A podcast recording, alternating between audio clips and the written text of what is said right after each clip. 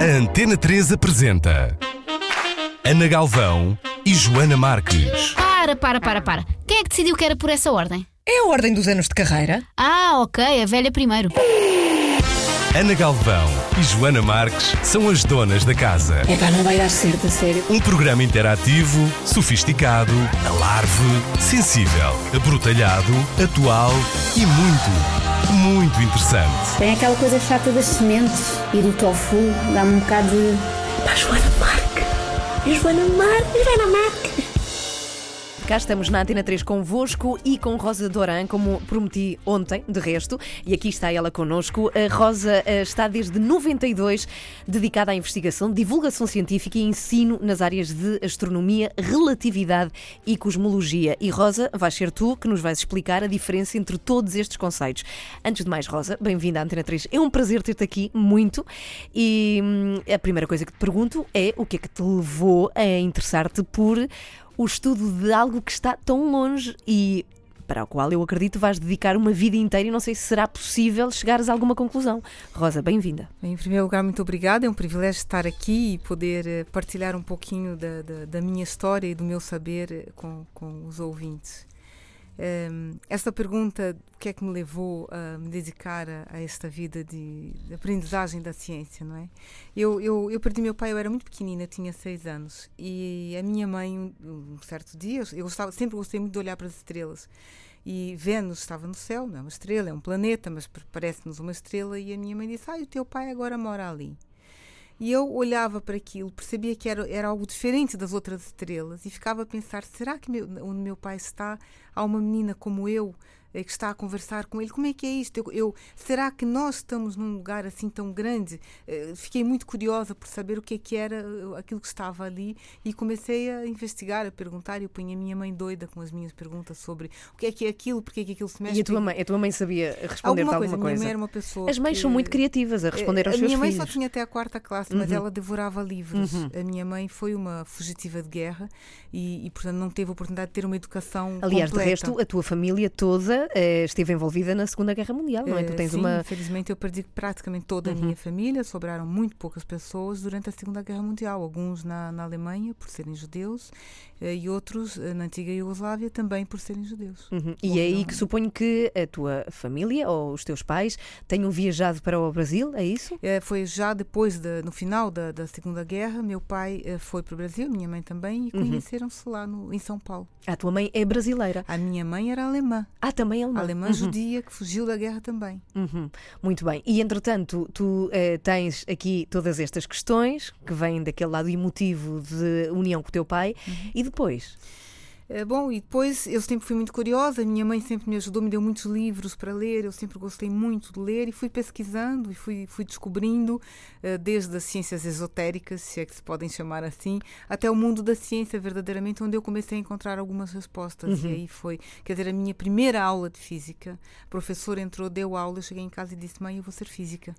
Eh, porque para mim começou, eu encontrei eh, a porta por onde eu ia encontrar respostas que fossem concretas e que fizessem sentido uhum. para mim, para matar a minha curiosidade. Nunca mataram, obviamente, e quanto mais eu vou aprendendo, eh, mais eu me apercebo do que eu não sei, como já dizia o Einstein, não é? Quer dizer, gente, o mundo é tão, é tão fascinante Uh, quanto mais a gente aprende, mais a gente quer saber, não é?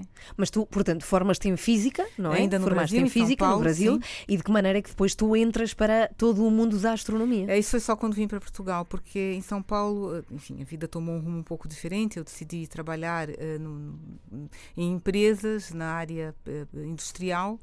Uh, e fui descobrindo, quer dizer, a descoberta de como é que isto funciona, etc. E foi uma experiência excelente para mim, porque eu, quando cheguei em Portugal, jurei que nunca mais queria trabalhar nessa área. Era uma coisa que não me dizia nada, absolutamente nada. Uh, a área do, dos negócios, o, o capital, isto é uma coisa que não me diz rigorosamente nada. E decidi fazer investigação científica e tive a Universidade de Lisboa, a Faculdade de Ciências, com os braços abertos para me receber, facilitaram todo o processo e eu comecei realmente a aprender porque até então foi tudo muito mecanizado e o conhecimento não era muito profundo. E aí então é que uh, eu descobri, descobri o mundo dos buracos negros, que foi uma paixão. Temos disso. muito que falar disso aqui na, na, na 3. Eu acho que todos temos curiosidade acerca dos buracos negros, porque são coisas não palpáveis, não sabemos o que são. e, e tem aquela magia de que do outro lado pode estar qualquer coisa de completamente diferente, não é? Temos, É, temos muito. Há muita coisa no universo assim, há muita coisa Sim. que nós não sabemos. E, e, e essa curiosidade, essa vontade de saber é o que eventualmente garante até a sobrevivência da nossa espécie. Quer dizer, este, eu tenho que saber onde é que eu estou, onde é que. A nossa casa é o planeta Terra. Que infelizmente está dividido em países, que é uma coisa absolutamente horrível. É um planeta pequeno. Pois eu acho que vocês, astrónomos, que conseguem ter esta visão de fora, devem achar a Terra. Pois a Terra é, um- é uma coisa uniforme. Daí, se É, calhar, eu- eu- essa coisa que tu tens de não achares. eh, não, não, não te parecer bem a divisão de países. Será eu isso? costumo dizer aos meninos para fingir, eu ponho um- uma imagem bonita do planeta Terra Uhum. e digo a eles para fazerem um telescópio com as mãos e tentarem explicar a nossa estrutura, como nós nos dividimos, porque é que nós temos fronteiras, barreiras políticas, eh, e para pensarem que são um cientista num outro planeta qualquer que vê a forma como nós nos organizamos e como tratamos, por exemplo, questões de refugiados e coisas desse género, e como cientistas num outro planeta tentarem eh, explicar eh, as idiotices que nós fazemos, não é? Não sabemos se as fazem também. Eh, Isso é uma questão. Alguns talvez, alguns talvez. Sabe-se lá se eles existem ou não, não é? É com a Rosa que nós aqui na Antena 3 vamos tentar, e digo tentar porque não é fácil, com pouco tempo, entender a teoria da relatividade que obriga a muita abstração. Eu acho que esta coisa de nós pensarmos em nós próprios sem tempo nem espaço é muito difícil. É, na verdade, aprender a teoria da relatividade, que eu aprendi aqui, pelas mãos do professor Paulo Crawford, na Faculdade de Ciências, extraordinário supervisor, eh, eu, eu fiquei absolutamente chocada com as coisas que eu ia descobrindo, não me pareciam reais. E, no entanto, elas são, e estão comprovadas, muitas delas, são absolutamente extraordinárias, que mostram que o universo não é exatamente aquilo que nós vemos, não é? Nós vemos a nossa realidade local, e ela é muito local, é muito particular para o planeta Terra. O universo não é assim. Eh, ele, pode até ser localmente em, em outras partes, mas há toda uma realidade que nós não vemos com os nossos olhos, e, no entanto, ela existe. E não é só na relatividade, é, é em todo o mundo da ciência, não é? Uhum. Bem, mas de facto isso, isso é difícil para nós entendermos, por exemplo, uma contagem do tempo diferente à nossa, que de facto há. É assim, a, a matemática disso não é nada difícil. E é difícil para nós só porque nós não aprendemos logo, logo quando éramos pequenos. E é uma das coisas que tu, que tu defendes, até porque trabalhas muito com crianças e é uma das tuas lutas. Bom, mas antes de irmos por aí, eu, eu gostava de saber, Rosa, a astronomia é quase tão antiga como o ser humano. Eu acho, acho que sempre olhamos para cima. Mas parece que os- nos tempos modernos o interesse cresceu não só no mundo científico, como em nós, nas pessoas comuns. Tu achas que isso é, é benéfico para que se invista mais dinheiro na investigação? Como é que tu vês esse crescente interesse de todos nós na, na astronomia e no universo? É, Eu, eu posso dizer assim: a cultura científica é um pilar da sobrevivência da espécie humana. O que nós temos visto nesse mundo é falta de cultura científica. E a astronomia, acima de tudo, porque a astronomia é a essência do que nós somos. Nós somos feitos de pó das estrelas, literalmente. Não é uma, uma, uma forma poética pois não é colocar. metáfora, não é é metáfora. mesmo isso. Os elementos químicos de que nós somos constituídos, a maior parte deles é produzido no interior de uma estrela. Nós somos um, o, o- resto eh, de uma nuvem que deu origem ao nosso sistema solar. Nós somos o lixo que sobrou eh, da, da- da formação do Sol. E não ter essa noção, não ter a noção de dimensão, não ter a noção do espaço, do tempo, eh, eventualmente nos condena a desaparecer. Quer dizer, uma espécie tem que conhecer o seu habitat para poder sobreviver. Eh, as- olha, as formigas estão sempre, a minha filha estudou isso, estão sempre à procura de um melhor habitat. E nós temos que conhecer o habitat onde nós estamos eh, para saber se há alguma coisa melhor, se estamos em perigo ou não, o que é que há lá, o que é que há lá fora. Quer dizer, olhar para a Terra como o centro do universo é uma coisa que se fazia muitos séculos atrás. E nós já descobrimos que o universo é muito mais que isso, que a Terra não está no centro do universo, não está no centro do sistema solar, não está no centro da galáxia, não há centro no universo. E, no entanto, a maior parte dos seres humanos eh, vive a vida como se nós estivéssemos no centro de tudo. É o que eu chamo um bigocentrismo extremo. Pois é, é bem verdade isso. Astronomia, astrofísica, astrobiologia, cosmologia e astrologia. O que é que é isto tudo? São partes de uma coisa só ou ah, são disciplinas diferentes, Rosa? É, bem, eu tirava da equação a astro astrologia. Ok, e da astrologia falaremos mais à Eh, frente, que eu tenho perguntas para te Pronto. fazer acerca O disso. resto, quer dizer, a astronomia é um mundo enorme, não é? Eh, Os astrofísicos, que são as pessoas que fazem da sua profissão o estudo de determinadas áreas da astronomia, estudam coisas muito específicas. Há, astrofísicos cujo trabalho é estudar a atmosfera de Júpiter.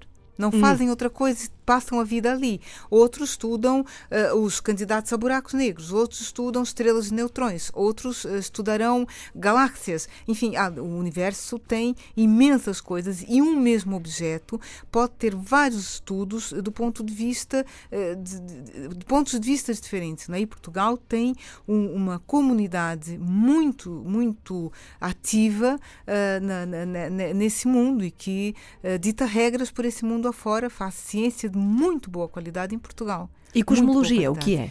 A cosmologia é uma forma abrangente de falar do estudo do universo, não é? Cosmologia eh, não é o estudo de um objeto em particular, mas é uma tentativa de compreender uh, como, é que, como é que são as leis que regem o nosso, o nosso universo. A cosmologia é uma coisa que no passado era quase que filosófica e hoje em dia não é. A cosmologia é uma área muito engraçada porque com os avanços tecnológicos e, e, e ao, ao fim, nos últimos anos, a parte da observação, a obtenção de dados, anda mais depressa do que, a, do que a parte teórica. E, portanto, nós temos dados neste momento acerca do nosso universo como um todo, que os teóricos têm que andar depressa para conseguir explicar. Isto é extraordinário. Que é? engraçado, porque eu tinha uma pergunta acerca disso: se a tecnologia e a astronomia vão de mão dada e qual é que se desenvolve mais, mais depressa? É, neste momento, eu acho que a tecnologia está a dar saltos muito grandes e está a obrigar os, os teóricos a caminhar mais rápido, no sentido em que muita coisa que é, podia ser considerada válida no passado caiu por terra. Quer dizer, uma teoria que não uh, consegue explicar algo que é observado uh, não, não, não serve, não é? Quer dizer, aquilo que é observado tem que ter uma, uma explicação. Eu não posso dizer a minha teoria diz que o universo uh, tem esta determinada característica quando as observações estão a dar uma informação ao contrário. Eu tenho que ser capaz de acomodar dentro da minha teoria aquelas observações que eu estou a ver, não é? E isso, isso ajuda muito, isso ajuda muito a não perder tempo com coisas que eventualmente não serão válidas e a procura de outras respostas para aquilo que se está uh, a observar. Isso não é só na área da cosmologia, não é? Nos planetas extrasolares, por exemplo, isso também acontece, no, nos candidatos a buracos negros, enfim, em toda, todo esse mundo. Uh, eu acredito que não seja, não é só na, na astronomia, na, na, área da física quântica, da biologia, da neurociência, em todos os lados, a tecnologia está a trazer uma revolução. Bem, mas eu acho incrível a forma como tu e os teus colegas falam de sítios onde nunca nunca vão estar, ou onde nunca estiveram. Eu acho isso fascinante. É bem, quer dizer, quando nós olhamos para, para, para o nosso corpo, para, para, para, os elementos ínfimos, nós também não estamos lá dentro, no entanto, conseguimos mas falar. É verdade, é? é verdade. A diferença, mas essa diferença é uma diferença fantástica, porque o laboratório, a maior parte dos, dos astrofísicos, cosmólogos, trabalham com o universo e a maior parte da, do, do, universo nós não conseguimos lá chegar, com exceção de coisas aqui no sistema solar ou, ou eventualmente, eventuais detritos que chegam às nossas mãos, o resto tem que ser estudado a partir de um telescópio. E quer dizer, a parte fantástica é que estas imagens estão à disposição de qualquer um. E isso quer dizer que professores podem ir à base de dados da NASA ou da Agência Espacial Europeia, pegar estas imagens que são feitas por cientistas e levar a ciência aos meninos e ensinar os conceitos básicos usando ciência de ponta. E, no entanto, não o fazem. E tenho outra pergunta acerca disso, Rosa. Eu tenho aqui esta pergunta, que é precisamente, supomos que tenha estado em algum observatório astronómico, o que é que se sente perante um megatelescópio? O que é que se sente com, com uma imagem daquelas? Uh, é bom, Aí tem, tem várias formas de eu dizer. Hoje em dia, hum. não há mais um telescópio. Os telescópios grandes não têm um sítio para eu colocar o meu olho e ver. Eu recebo a imagem por um, por um computador. Ah. Portanto, tu podes me dizer o seguinte: isso nós fazemos em escola. E se quiseres, quando terminarmos aqui num cafezinho, eu aponto um telescópio com um, um espelho de dois metros e fazemos aqui, daqui na próxima meia hora, uma imagem dos pilares da criação. Isto é extraordinário. Não é? Portanto, não é o astrofísico que tem o benefício exclusivo. Isso uhum. não existe na astronomia. Isso, a astronomia é uma coisa extremamente democrática e há uh, telescópios e observatórios no mundo inteiro à disposição de qualquer um. E qualquer um. É verdade que uma imagem do Hubble é mais complicada, mas o cientista que ontem fez uma imagem do Hubble já colocou ela disponível hoje na net. Pois, pois, pois. Portanto, o que ele viu é o que eu estou a ver. Uh, esse, essa, o coração parar não é preciso um telescópio de grandes dimensões. São aqueles pequenos que estão aí durante a astronomia no verão, por exemplo, colocar o olho num telescópio e ver as crateras da Lua faz parar o coração, é extraordinário, é, é, lindíssimo. Ou ver uma nebulosa planetária, ou a nebulosa do Orion, que no inverno está tão bonita. E há tantos astrônomos em Portugal que colocam os seus telescópios à disposição das pessoas. Isto é, isto é que é a parte romântica. A parte científica já não é assim, não é?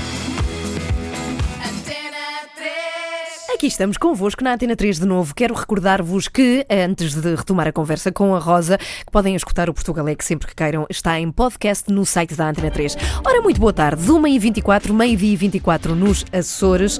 Estamos com Rosa Doran aqui no estúdio da Antena 3. Está a falar-nos de astronomia, basicamente. E eu queria perguntar, antes de irmos até à temática buracos negros, que eu acho que pode ser um pouco comprida, e relatividade, queria saber o que é que é o núcleo. Tu és fundadora desta associação. Queres explicar o que é que é, Rosa? Bem, o Núcleo é o acrônimo de Núcleo Interativo de Astronomia e foi uma associação que surgiu eh, a partir de um grupo de, de- de gente que estava a fazer mestrados, doutoramentos, pós-docs em- na área de, de- astrofísica eh, e não só, e que decidimos criar uma associação sem fins lucrativos para a divulgação da ciência. E quando nós começamos, isso a ideia era fazer um part-time, não é? Eh, e ao entrar neste mundo, nós percebemos que a carência pelo conhecimento científico, pela formação de professores, pela forma como a sociedade eh, vê e percebe a astronomia, era uma coisa absolutamente assustadora. E então criamos. eh, Mas um- porquê? Porque era muito básica? Por, porquê? As pessoas olham para a astronomia, ah, eu adoro ver as estrelinhas lá em cima, isto é muito giro. Eu também adoro, mas isso, isso é, é como dizer um ser humano é as unhas que tem nos dedos, não é? As estrelinhas são só um- uma característica, não é? Quer dizer, eh, perceber que muitos professores no primeiro, no primeiro ciclo, ou mesmo depois, não têm formação para ensinar astronomia eh, e que não têm os conhecimentos básicos para perceber bem eh, as fases da Lua, as estações do ano, os eclipses, os planetas, as características dos planetas no sistema solar e transmitir esta esta vontade de saber a exploração, a exploração espacial, porque é que ela é necessária, porque é que ela é importante, no que é que ela contribui para o nosso dia a dia, não é? Porque é que eu devo investir eh, na, na- na exploração? Porque é que é importante saber o que é que nós estamos aqui a fazer, onde é que o ser humano podia viver, se há outro sítio, se não há, por que é que as alterações climáticas são eh, eh, assustadoras, enfim, toda esta envolvente. eh, E tu ensinas isso tudo, ou tudo, pelo menos passas essa informação e muito mais. mais. Nós queremos ir às tuas aulas. Nós queremos ir para a escola outra vez. Eh, Nós temos vários cursos Uhum. certificados, desde o primeiro ciclo até o secundário, e a ideia é ajudar. Uhum. Mas para adultos não dá, não é? É só mesmo escola. É assim, não, não, nós já fizemos cursos também para, para, para qualquer pessoa Uhum. que queira saber. A questão é que nós temos tido uma, uma, um- temos tido uma quantidade de pedidos muito grande, nós não somos tantos quanto isso, estamos a crescer muito, mas quer dizer, nós já demos formação a mais de 3 mil professores em Portugal. Eh, E não só, nós coordenamos um projeto mundial, estamos em mais de 100 países e são mais de 50 mil. E continua a ser uma associação não lucrativa. Claro, claro, uma É associação. mesmo uma coisa de missão E mesmo. estamos agora a nos candidatar a ser a ONGD, a Organização Não Governamental para o Desenvolvimento, porque nós temos um projeto junto dos países de língua, países e comunidades de língua oficial portuguesa. A ideia é mesmo levar isso ao mundo todo, onde, onde houver a possibilidade, a necessidade há em todo lado, mas onde houver a possibilidade, nós estamos lá eh, a dar apoio eh, ao que nós chamamos aos embaixadores, não é? porque nós não conseguimos chegar a todos, então temos embaixadores, em Portugal já temos vários, eh, que depois levam as inovações a todo lado, não é? Tu falaste aí da Lua, mesmo, mesmo há bocadinho, e eu pergunto-te o que significa a Lua para o nosso planeta. Ultimamente afirmou-se que é maior do que se pensava. Isso é importante para nós. É maior do que se pensava. Eh, pois eu não sei que notícia é que estará... Enfim, aparecem algumas notícias, muitas vezes sem aval científico, exato, outras com exato. aval É, científico. por mas- exemplo, a história... mas, se isso- aproveito- mas o tamanho da Lua é importante para nós, por A exemplo? Lua é muito importante porque ela estabiliza o eixo da Terra, tem a ver com, a- Uhum. com as forças da gravidade entre Terra, no sistema Terra, Lua e Sol. A Lua, é, proporcionalmente ao planeta, a Lua é, é a maior, é, proporcionalmente ao tamanho da Terra, e é muito importante para estabilizar é, o, o eixo da nossa Terra, que eh, foi uma, uma das peças fundamentais para o surgimento da vida como ela é no, no planeta Terra. Portanto, a Lua tem uma, uma função eh, muito importante por causa da sua massa, por causa da, da, da- da gravidade, a força de marés. eh, isso tem uma influência na fauna, na flora, não é? Tudo isso tem a sua, a sua influência. Diz até que nos partos. É, pois, isto é uma das atividades que nós temos e nós fazemos esta investigação científica A sério? com as crianças para Uhum. mostrar eh, que isto não é assim, mas eh, eh, eu não conto isso aos meninos logo, não é? Deixamos eles irem descobrir se isto é uma realidade ou não. Psicologicamente tem um efeito muito grande, mas se nós pensarmos bem, a Terra e a Lua, quando a Lua está a maré alta, por exemplo, ela dá-se quando nós temos a lua nova e não quando nós temos a lua, a lua cheia, não é? A, a, a, lua cheia é só mais iluminada do que as outras fases todas. Portanto, não é a maior ou menor proximidade da lua à Terra, é a maior ou menor iluminação. Uhum. Não é? E quando nós vamos ver as estatísticas pois. que se fazem por esse mundo afora, é perfeitamente distribuído. Ok? Não há mais. Há é mais parturientes a irem ao hospital porque é lua cheia estou com uma dorzinha, vão logo ao hospital e, portanto, às vezes recorrem mais vezes ao hospital, mas não há mais partes.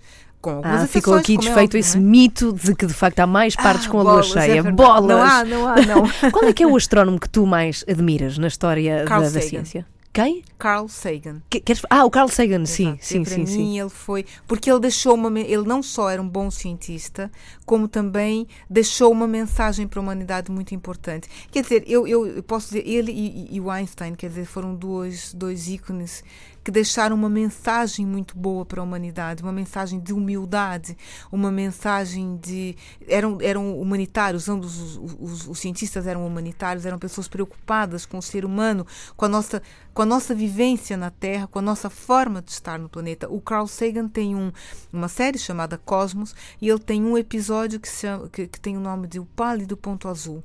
E eu, eu acho que isto devia ser obrigatório em todas as escolas no mundo inteiro, em que ele contextualiza uh, uh, o tamanho do planeta Terra uh, por esse universo afora. Há uma, Daí o pálido uma passagem, hum. uma, uma passagenzinha em que ele mostra como numa fotografia feita pela missão Voyager a Terra aparece como um, um pixelzinho na imagem, um quadradinho.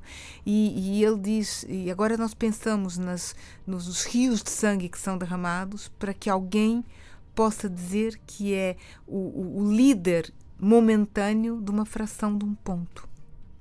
E Bem, se uau. isso faz algum sentido. Sim, o sim. episódio é extraordinário e eu aconselho todos os professores a obrigarem os alunos a ver. Todos os políticos deviam assistir esse episódio para ter uma noção daquilo que estão a fazer, daquilo que estão a dizer, daquilo que nós somos. Se faz algum sentido muitas das coisas que nós dizemos e fazemos, não é? Bom, é, sim, e, e, vamos deixar aqui a dica também para quem não apanhou o nome: é o Pálido Ponto Azul, do, do Carl, Carl Sagan, Sagan, da série, da série Cosmos. No YouTube. Sim, havemos também de pôr aqui no Facebook da 3 para quem não, daqui a bocadinho não se vai lembrar do nome, portanto vai ficar aqui no Facebook da Antena 3. Bom, já que falaste de Einstein, acho que pode chegar à altura de nos tentares fazer entender, Rosa, na medida do possível, nesta entrevista mais rápida, não é? O que é que é a teoria, a teoria da relatividade e o que é que defende? É, a teoria da relatividade mostra que a realidade não é exatamente aquilo que nós vemos quando vamos. Eh, temos uma velocidade muito grande, eh, muito próxima à velocidade da luz, Uh, ou quando nós estamos numa, numa situação de gravidade extrema. Ou seja, comparado com os vários locais que existem no universo, a gravidade do planeta Terra pode ser considerada praticamente nula.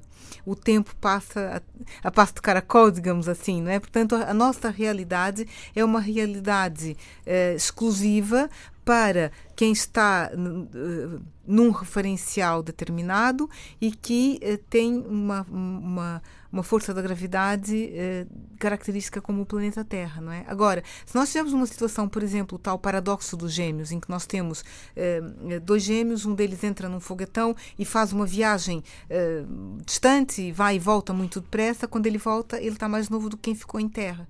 E isto já está comprovado. Isto Mas é quão, assim. quão mais novo? Estamos a falar de milésimos de segundos, Depende de quanto tempo ele esteve lá fora. Se, olhe, hum. por exemplo, há um filme, o filme Interstellar. Que é maravilhoso. Eu, Eu aconselho ia... toda a gente a ver. Toda uhum. a gente a ver. Quem escreveu uh, o, o, coração do filme foi escrito por um cientista, o Kip Thorne, que é um dos, dos, grandes especialistas que nós temos em buracos negros, e a parte científica está correta. Eu tive o privilégio de almoçar com, com o cientista uh, que esteve na produção do filme. A e sério? ele disse que o Kip Thorne foi um pesadelo porque não deixava passar nada, nada, nada, nada. Diz que há uma outra coisa no filme uh, que o Kip Thorne deixou passar, por exemplo, o facto de haver uma estrela de neutrões próximo do buraco negro, que ele não uhum. conhecia, mas ele lá deixou e deixou alguma liberdade poética no final do filme, embora, embora não seja erros crassos científicos. Não há grandes erros, não há. Eh, o filme é cientificamente muito bom, muito, muito bom. Eu acho e dá-nos que- essa ideia, quer dizer, o astronauta vai em direção a um planeta que está perto do, do, do buraco negro. Para quem ficou na nave, passou um determinado tempo e para ele passou uma horita. É mesmo assim. Isso está comprovado. É, e isto é uma coisa que não faz parte da nossa realidade. Mas é tão difícil de, de entender. Eu acho que o Interstellar, e já agora fica também, e obrigada pela dica aos ouvintes da Antena 3, é que é, e, e eu não sabia que tinha este consenso científico à volta do filme. Eu gostei muito, mas apenas como espectadora. Mas eu acho que é um dos filmes onde melhor conseguimos eventualmente entender o que é não ter espaço nem tempo. Não é? É assim uma, uma tentativa de nós aqui entendermos um pouco É, disso. está a dizer uma coisa muito importante, quer dizer, isto vem de encontro ao Einstein ter percebido que não há um centro no universo, não há um lugar privilegiado e que o tempo passa de forma diferente para pessoas em referenciais diferentes, com velocidades diferentes, com campos gravíticos diferentes. Isto não é uma constante. E isto foi uma revolução, isto é uma revolução completa na nossa forma de perceber o universo. E se não fosse a teoria da relatividade e usarmos estas aplicações, por exemplo, no CERN, a física de partículas vive da, da, da física relativista. Estas, estas questões são muito importantes, senão as experiências não funcionam, não fazem sentido. O GPS precisa das correções relativistas para funcionar. Não é? Portanto, Mas espera, mas dentro, dentro da Terra, dentro da Terra há essas mudanças também, no mesmo campo Não, gravitacional? não, não. Porque diz, se eu, por exemplo, imagina que eu passo, sou corredora, sou maratonista e passo a maior parte do- da minha vida a correr, sou mais nova do que uma pessoa sedentária? É, mas uh, milésimos de milésimos de milésimos de segundo. É uma coisa que a gente não, tem, não percebemos. Hum. Sim. Não é? Eu, por exemplo, posso dizer a luz não é instantânea. E quando está a olhar para mim, não me está a ver no presente, está a me ver no passado. Porquê? Porque a luz. Eu, Ai, eu não tenho Deus, luz própria. sim, sim, sim. Eu não tenho luz própria. A luz que me está a iluminar está a vir, ou do- da, da luz que está acesa aqui na sala, ou do sol que está lá fora, ela bate em mim e é refletida pelos seus olhos. Ora, não consegue, não está a ver os fotões individuais a fazerem isso, mas é isso que está a acontecer. Mas milésimos de segundos. Quer dizer, Sim. uma fração ínfima, Sim, não é? sim. Mas a questão, e essa é a minha Pois, pergunta, pois, porquê pois. que é assim? Isto é delicioso pensar que nós não temos acesso ao presente nunca. Quando eu olho para o céu, quanto mais distante está uma estrelinha, mais no passado eu a vejo. O sol, que nós olhamos para o sol, não devemos olhar para o sol, mas eh, o sol que está ali, aquilo que eu estou a perceber do sol, ou o calor do sol, eh, eh, os raios solares que estão a chegar, eles vêm, eh, oito, eu, eu, eu recebo oito minutos depois deles terem partido. 8 minutos e 20 segundos. E quando eu olho, por exemplo, para alguns dos objetos que nós vemos no céu, alguns deles, eh, na, con- na constelação de Orion, por exemplo, há ali uma das estrelinhas que está a 900 anos de distância. A luz teve que viajar 900 anos para cá chegar. Ou seja, já lá não está. Ah, ela pode estar lá, não. As estrelas, o ciclo Ah. de vida das estrelas é um ciclo muito longo. Mas diz-se que há muitas estrelas que já nem sequer existem. Nós ainda estamos a vê-las por causa da, da, da distância. Coisas mais. Depende, depende. Essa, A distância em que. As estrelas que nós vemos são todas na nossa galáxia. Elas estão próximas de, de nós. O ciclo de vida de uma Olha, o que é estrela. uma estrela, já agora? Uma estrela é um agregado de matéria que, por causa da força da gravidade, começa a ter reações nucleares no seu interior e a, e a brilhar. O nosso Sol, por exemplo, é uma estrela de pequena massa, uma estrela pequenina que vai durar milhares de milhões de anos. Há estrelas muito grandes, por exemplo, na constelação de Orion, tem uma delas, e que essas estrelas vivem apenas alguns milhões de anos, mas mesmo assim são milhões, não são centenas. Quer dizer, um ser humano eh, não consegue acompanhar o nascimento e a morte de uma estrela. E aí pode-me perguntar, mas então como é que nós sabemos que temos a teoria certa? Ora, fazemos uma teoria que prevê os vários estágios de vida de uma estrela e depois vamos à procura de objetos que estejam nesses diferentes estágios. E nós já os encontramos. Pronto, nunca é, nunca é, a ciência nunca é, ah, está tudo 100% certinho. A ciência sempre tem nuances e, e dessas nuances vão surgindo nova, vai surgindo nova ciência, não é? Mas, é? mas é assim que nós fazemos o estudo do universo. E há aqui muitas, e todos os anos acontece, e temos notícias disso, teorias muito catastróficas acerca do Sol e das crateras do Sol e de maneira que isso nos pode afetar, sobretudo nas telecomunicações. Isso tem alguma base científica Eu posso dizer que há dois tipos de pessoas que falam muito dessas eh, situações não é? catastróficas, não é? Eh, há dois tipos de pessoas que falam: quem não aprendeu ciência na escola e quem fica rico a, quem não, a custa de quem não aprendeu ciência na escola. Porque eh, essas coisas. Até pode acontecer. Pode vir um asteroide até aí que nós não conseguimos detectar, eh, colidir com a Terra eh, e pronto, e acontecer aqui uma catástrofe. Mas isto não é provável. É possível, mas não é provável. Os cientistas, há, há, há milhares de cientistas no mundo inteiro a olhar para o céu o tempo todo. Quer dizer, nós conhecemos bastante bem o ambiente que nos rodeia e, e, estamos à procura destas coisas que possam. Aliás, em Portugal há. Dezenas, agora vamos chegar a centenas de, de, de, de, asteroides descobertos por estudantes em escolas portuguesas, uh, que estão a ajudar os cientistas a fazer um mapa dos asteroides distribuídos pelo nosso espaço. Aliás, semana passada houve o anúncio das últimas descobertas, só em Braga houve uma escola que descobriu 31 asteroides. Uau, bem, estamos de parabéns, é. Isso, é, isso é impressionante. Bom, e já que estávamos a falar do Interstellar, e também tínhamos aqui esta pergunta com Matthew McGonaghy, já agora maravilhoso no, no papel que faz, fala-se de buracos negros, aliás, é, é a missão que eles têm. Pergunto, o que é um buraco negro? E existem?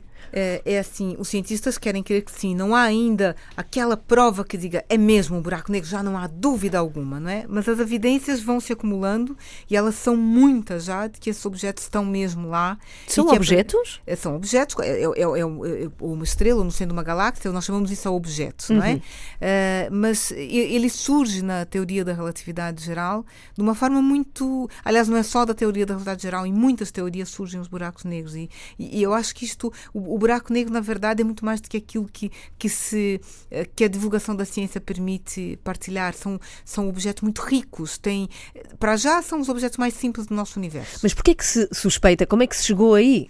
Ah, Olha, deve haver vou... uma coisa que se chama buraco negro. Porquê? É assim, ele, na, na, verdade, já eh, na época do Newton, algumas continhas levavam as pessoas a, a supor que eles existiam, mas as pessoas pensavam que era só uma aberração matemática. Foi justamente quando, eh, bom, o Einstein publica a sua teoria e menos de um ano depois há um senhor, um, um Schwarzschild, que está na frente de batalha, vejam só, e nas horas vagas encontra a primeira solução das equações de Einstein, e essa solução previa uma situação a partir da qual a luz não conseguia escapar. A diferença entre o que o Schwarzschild calculou e que alguns matemáticos anteriormente calcularam com relação à teoria newtoniana é que, eh, para Newton, eh, a velocidade da luz não tinha limite. Ela era instantânea, não é?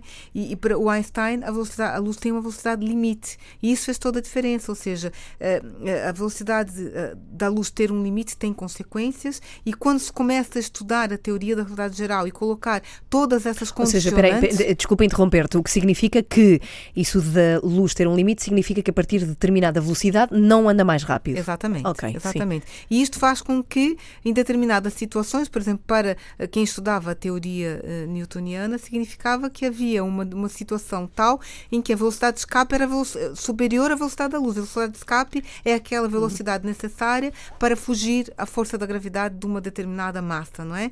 E havia essa situação. Na teoria da realidade, surge como uma consequência daquilo que disse do espaço-tempo. Não é? É, é, é, uma, é uma situação a partir da qual eu não consigo me libertar. A luz não consegue se libertar daqueles, daquele, daquela determinada região e, portanto, não pode vir cá para fora. Existem os buracos negros e os buracos brancos. Ah, é? é o oposto. Quer dizer, num buraco negro, tudo pode entrar nada pode sair, porque nada pode ser seja, mais rápido uma espécie de, de, sugadores, é um pouco não, a imagem que nós não temos. Não é um aspirador parece um, parece um não, ralo. Não, não, é, não? é um ralo é melhor, uma descrição melhor. Sim. Pode cair, não pode sair. Okay. O buraco branco é o oposto, tudo pode sair, nada pode entrar. Ah, é espelho, é um expelidor? Eh, não é um expelidor, não é isso. Está eh, ali, é como o ralo. O ralo não é um aspirador. Hum, sim, sim, é, sim. É, tem a ver com a deformação do espaço-tempo. Hum não é? Uma deformação tal, quer dizer, pode-se imaginar assim no extremo que se eu tenho um buraco negro, é um ralo, a matéria está a cair lá para dentro porque chegou naquela parte curva, e a água, por exemplo, no, no, no seu lavatório, se estiver na, muito longe do lavatório, não cai lá para dentro, pois, só se estiver na parte encurvada, cai lá para dentro. E do outro lado, ora, do outro lado eu podia olhar como se fosse um buraco branco, está tudo em tela para dentro, eu não consigo Pois, pois. É assim. Mas tu é imaginas assim. assim como no filme do Interstellar que seja possível passar por um? Ou seja, é humanamente e fisicamente possível. Porque a transição, a hum. passagem, porque no, no, no, filme eles usam o que se chama um buraco de minhoca. E eu não conheço muito bem, aliás, há em Portugal um, um grande especialista nessa área, um, um, grande amigo meu, o Francisco Lobo, que estuda justamente os buracos de minhoca transitáveis. Isso é tudo não, nada pacífico, como é que é a passagem pelo Ou seja, minhoca porque são mais pequenos? Uh, não, é porque é mesmo um túnel de minhocas. Ah. Em inglês a palavra é wormhole, é hum. é o, o buraco de verme. É, é mesmo um, um, um túnel. Túnel, Isto é uma coisa que surge matematicamente, mas não há evidência da sua existência, não é? E o Kip Thorne é um dos grandes especialistas nessa área eh, e ele escreveu um artigo que ficou muito famoso a pedido do Carl Sagan, que escreveu o filme Contacto, Uau. e, e- e para esse filme ele pediu a base científica ao Kip Thorne. E depois desse artigo do Kip Thorne surgiram vários artigos a falar sobre os buracos de minhoca, e que é um objeto extremamente interessante, embora não exista a evidência da sua. Não, não há evidência de que eles existam, mas a existirem eh, são túneis que permitem eh, viajar no tempo, viajar no espaço. Eu digo, a teoria da relatividade é extraordinária. É, isso são coisas que eu não percebo como é que alguém pode não ter curiosidade em saber mais. E o que é que isso significa para nós? Se isso realmente existir, o que é que isso significa? Não é? Significa que eu posso ir até os confins da galáxia instantaneamente? Significa que eu posso estar em vários locais ao mesmo tempo porque estou a viajar eh, por buracos de minhoca? Não é? Isto é extraordinário. Bem, é impressionante de facto. Estamos com Rosa Doran aqui no estúdio da Antena 3, que podem conhecer se passarem pelo Facebook, precisamente da Antena 3. Já cá voltamos. Eu vou querer falar contigo sobre astrologia. Já agora vou querer saber a tua opinião sobre esta. eh, Não, nunca se chegou a chamar de ciência, ou já se chegou em termos a chamar de ciência? A astrologia, quer dizer, antigamente, imaginem, nós vivíamos num planeta, eh, imagine o homem na pré-história, olhava para o planeta, não sabia que a Terra era redonda, achava que tudo aquilo que estava no céu girava à sua volta e não fazia ideia do que que era aquilo tudo. E quer dizer, as pessoas que começaram a olhar para o céu e a tentar fazer sentido daquilo tudo, eu acho que podiam muito bem ser chamados cientistas. Um bebê, quando está a tentar conhecer o planeta, conhecer o mundo à sua volta, ele está a fazer ciência, não é? A sua própria ciência. Quer dizer, estes senhores eram tirados do chapéu, extraordinários a tentar fazer sentido daquilo que estava ali à nossa volta e que nós não sabíamos o que era. Quer dizer, nós sabemos que o Sol é uma estrela há muito pouco tempo. São coisas do século XX, do século XIX, essas descobertas revolucionárias, desde o Galileu, por exemplo, de 1600 para cá. Até então, era muito complicado perceber todo, tu- toda a nossa envolvente. As pessoas tentavam ver, quer dizer, nada mais natural eh, que pensar, eh, bom, eu planto uma batata e Orion está no céu, a batata não nasce, porque aquele deus Orion não gosta de batata. Eh, mas se entretanto eu planto e o deus escorpião está no céu e a batata nasce, eu digo, ah, o deus escorpião gosta de batata. Ora, hoje em dia nós chamamos a isso estações do ano. Não é?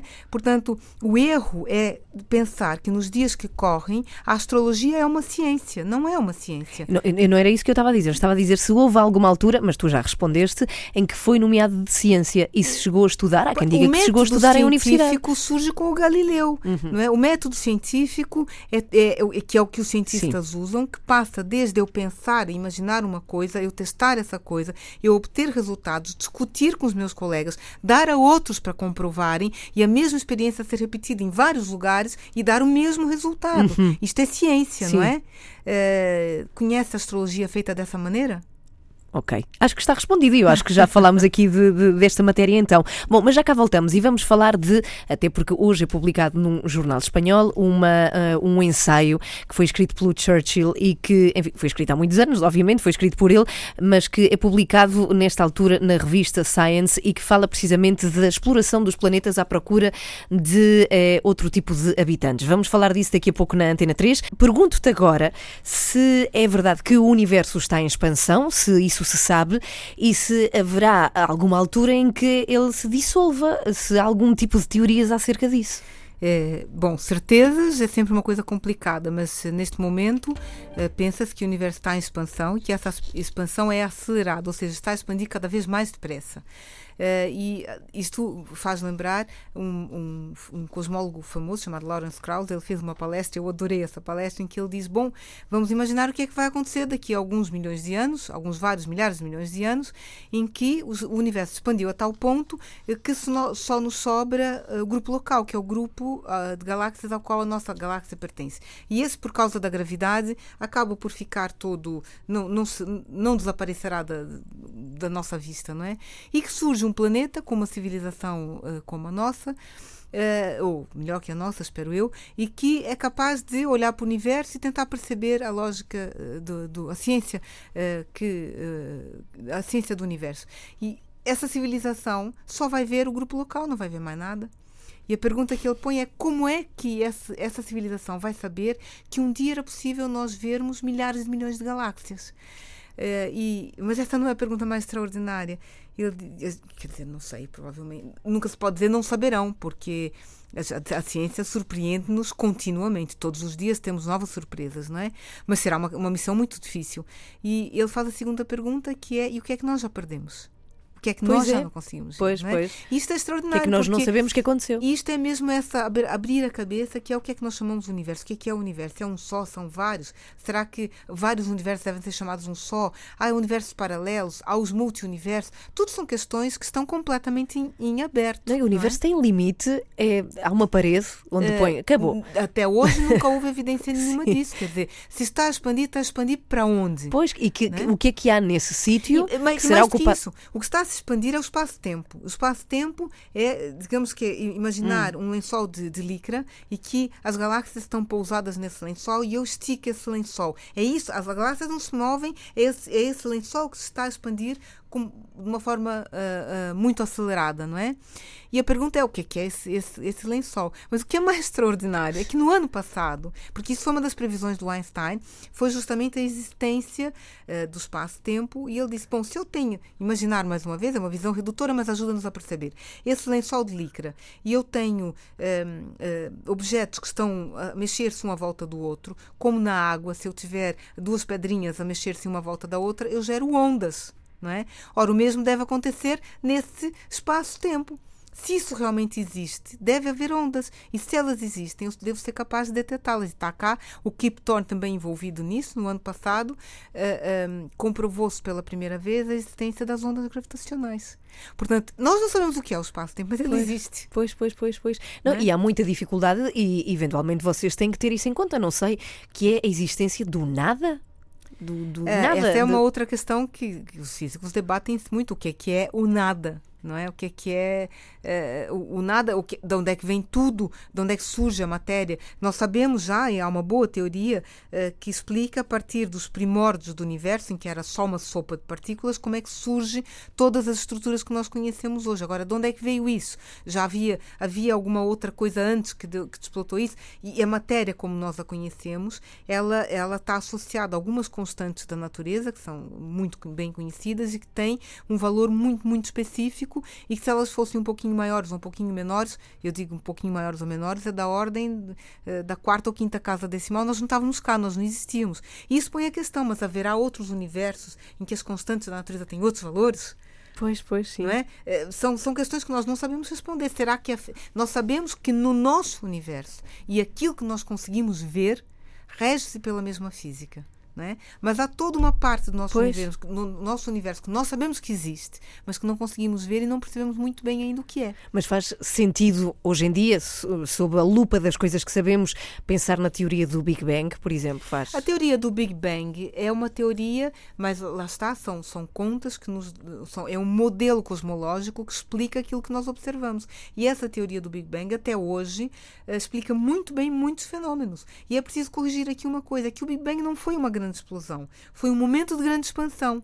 Na verdade, verdade, verdade, nós não sabemos bem qual era o tamanho do universo quando, quando essa grande expansão começou. Não é? Portanto, são questões ainda muito pouco percebidas. É como uma pessoa que é magra e depois passa na altura do Natal.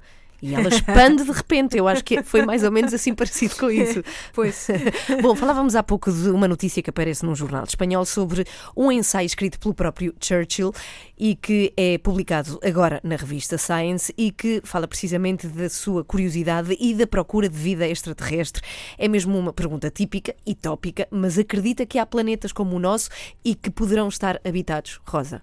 Se calhar a palavra acreditar para um cientista não é muito válida, não sei. É, não, quer dizer, um, um cientista tem as suas próprias ideias, ele acredita em determinadas coisas e ele vai à procura de formas de as comprovar. O acreditar não tem problema nenhum. Aliás, a, a fé não é uma não é não deve andar de costas viradas para a ciência não é? É preciso é que uma pessoa saiba discernir o que é fé e o que é ciência e como é que as coisas podem uma ajudar a caminhar uma ao lado da, da, da outra não é? Eu, eu acho que como Carl Sagan dizia se não houver mais vida no universo é um grande desperdício do universo Eu acredito piamente que o universo está recheado de vida. A questão é que o universo é enorme e nós somos infamente pequenos. A, a, a luz tem uma velocidade finita e a comunicação entre os possíveis habitantes do universo não é nada trivial. É, saber como é que a gente comunica, como é que nós sabemos, não é? Como é que nós sabemos que estamos a receber um sinal, como é que nós comunicamos a nossa existência. E, essa comunicação pode ser passiva, simplesmente quando nós existimos, a luz uh, está a ser irradiada por esse universo afora e há de haver uma outra estrela com um planeta que está apontando. Quer dizer, nós próprios, por exemplo, quando apontamos um telescópio para uma outra estrela, não vemos os planetas à sua volta eles são descobertos de forma indireta. Portanto, pode haver uma outra estrela com planetinhas à volta que estão a nos observar, mas se ela tiver por exemplo, há 200 anos luz de distância, está a ver a Terra como era 200 anos atrás. Portanto, esta a questão da comunicação Sim. não é trivial. Pois é, pois é. Mas há, há, muito esta ideia, para nós comuns, os cidadãos, que a comunidade científica esconde sempre qualquer coisa. E que já se sabe, e que já estiveram aqui extraterrestres, mas que é tudo escondido por causa de questões governamentais. Como é que é isso, Rosa? Olha, sabe como eu combato isso? eu gosto muito de envolver as escolas a fazer investigação científica e colocar a possibilidade dos alunos fazerem imagens eles próprios. Eles próprios. Então, apontam telescópio e fazem uma imagem uh, e depois analisam essa imagem, por exemplo, a procura de asteroides e coisas do gênero. Depois eu lhes pergunto: imaginem que nessa tua imagem passava um disco voador. Tu viste alguém aqui nesta sala com uma pistola na tua cabeça a dizer: não digas isso a ninguém, porque não se pode saber, é para esconder. Isso não existe. Isto é, é, aquela coisa que eu disse: é quem não aprendeu ciência na escola e quem fica rico à custa disso. Existem segredos militares. Isso existe. Agora, que há vida extraterrestre, que há provas. Quer dizer, os cientistas não são parvos para começo de conversa. E os cientistas usam o método científico, não é? Portanto, um cientista, quando publica uma coisa, há muitos olhos a olharem para aquilo que se está uh, a dizer. E o esconder significaria ter uma lei que impõe a todas as pessoas que têm um telescópio e observam o universo que, se descobrissem alguma coisa, não podiam contar. Quer dizer, parece que isso seja uma coisa sensata. Não, e depois, claro todos os relatos uh, uh, que existem de vida alienígena, aqueles que, são, uh, que, que, têm um cariz científico, não falam em vida extraterrestre, falam em OVNI, objeto voador não identificado. Claro. É uma coisa que nós não sabemos o que é não é? Quer dizer, a Ana hoje lança um prato pela janela, ele passa disparado e eu não vejo o que passou, mas vi que passou uma coisa é um ali. ovni. Não é? Claro, Quer dizer, não sim. identificado. E é preciso discernir muito bem. Agora, os cientistas acham que não há vida no universo, ao contrário, há pessoas cujo trabalho todos os dias, o, o ano inteiro, a vida inteira, é procura de vida no universo porque estamos todos convencidos que existe. A questão é encontrá-la. Por exemplo, no sistema solar, e como diz aqui neste artigo que, que a Ana citou, a vida não é uma coisa trivial. No sistema solar, vida como a nossa tem que ser no planeta Terra, porque é o único que está na zona habitável da nossa estrela. Ou então, artificialmente, num outro local em que nós vamos lá criar as condições para estarmos lá. Portanto, o surge, há, há um livro que chama Terra Rara e que conta bem essa história de, de tudo aquilo que é uh, uh, necessário para que um planeta tenha vida como a nossa. Portanto, não é trivial o surgimento da vida. Né? Ainda assim, o universo é enorme, tem milhares de milhões de milhares de milhões de galáxias, estrelas e, e planetas certamente à volta de. Mas porquê, porquê que sempre os imaginamos muitíssimo mais avançados e inteligentes que, que nós? Há a teoria de, ok, se eles vêm cá, vêm cá observar-nos é porque sabem mais do que nós, porque nós não conseguimos ir lá observá-los a eles. Eu falei já no Mas começo, é o Pois, problema sim. do umbigocentrismo Pois, extremo. pois. Uhum. As pessoas sempre acham que são melhores que as outras, não é? Por alguma razão que, que a mim me ultrapassa. É falta, falta Não, de nós literacia achamos que os científica. extraterrestres são sempre melhores e mais inteligentes e têm uma cabeça assim. Têm... Isto Nem também foi sempre, muito. Hum. Nem sempre. Quer dizer, eu acho que isto, mais uma vez, é falta de literacia Uhum. científica, não é? Por exemplo, nós eh, vemos eh, como vemos porque os nossos olhos estão perfeitamente adaptados ao nosso Sol. Ok? Por isso nós vemos no espectro eh, do visível, que nós chamamos. Se a nossa estrela fosse uma estrela do infravermelho, nós vimos o calor e não a cor. Se fosse do raio, no raio emitisse em raio-x, nós vimos raio-x não o resto. Sim, Portanto, eh, mesmo no próprio planeta Terra, quantas espécies é que nós conhecemos? Não é? Por que que os extraterrestres hão de caminhar todos sobre duas patas e ver com dois olhos da mesma forma que nós, não é? Portanto, eles serão muito provavelmente baseados em carbono porque é o elemento químico que mais se presta à criação da complexidade, que é fundamental eh, para nós estarmos cá, não é? Mas há muito que se lhe diga, quer dizer, por que é que eles têm que... E depois é olhar, façam um estudo, eu fiz isso, uh, da, da, evolução uh, dos discos voadores. E não é estranho que eles evoluem com a nossa tecnologia? pois. Não é verdade? É, é, verdade. Pensar, é, isso é mesmo digo. nosso, é passa mesmo pelo nosso filtro. Ensinar as crianças pois. a ter pensamento criterioso, sejam Uhum. críticos naquilo que ouvem. Quando alguém começa por dizer o que eu vou dizer já foi dito por Einstein, por Galileu, por Newton, por Kepler, se, se é necessário dar todos estes nomes para garantir que as pessoas vão confiar no que eu estou a dizer, alguma coisa está errada. Bom, tenho um, duas últimas perguntas para te fazer, até porque já são duas da tarde, basicamente. Uma delas é, e já falaste de um deles, do Interstellar, filmes que tu recomendes e que tu tenhas gostado particularmente sobre esta questão do, do espaço. Ui, isso é uma pergunta que me apanha assim de surpresa. O Interstellar é um deles. A série Cosmos, do Carl Sagan, é outra que eu recomendo vivamente. O filme Contacto é outro filme que eu também, que eu também recomendo. Não sei, são muitos, são muitos. Eu acho que os filmes moldam, os, os, bons filmes científicos moldam um pouquinho a nossa vida. Olha, O Marciano, esse também é um filme que está muitíssimo bem feito. Uh, as séries do, da BBC, da, o, o, esse também é um outro muito bom, Eddington Eddington e Einstein. É um filme muitíssimo bem feito, também da BBC. Uh, há muitos, há muitos. Eu... Bom, mas já ficaram aqui alguns nomes e algumas recomendações. Muito obrigada por isso, Rosa. Última pergunta: acreditas em Deus? Tu achas que alguém criou isto ou uma mente científica, à vista dos descobrimentos, tem mais dificuldade em acreditar num ser superior? É assim, eu acho que isso é uma visão muito redutora, uhum. não é? Eu acho que o universo é fabuloso e ele é autorregulado. Uh, e se há algo mais, esse algo mais é muito mais do que um ser. Uh, que é desenhado da forma que é. Eu não questiono, uh, não sou capaz de dizer se há algo mais ou não. Acho que isto não tem a ver com a ciência em si. Eu gostaria de acreditar que há, que há muito mais, que há muito mais universos e que há muito mais realidades que nós ainda não conseguimos perceber bem. Eu tenho a certeza absoluta, absoluta disso.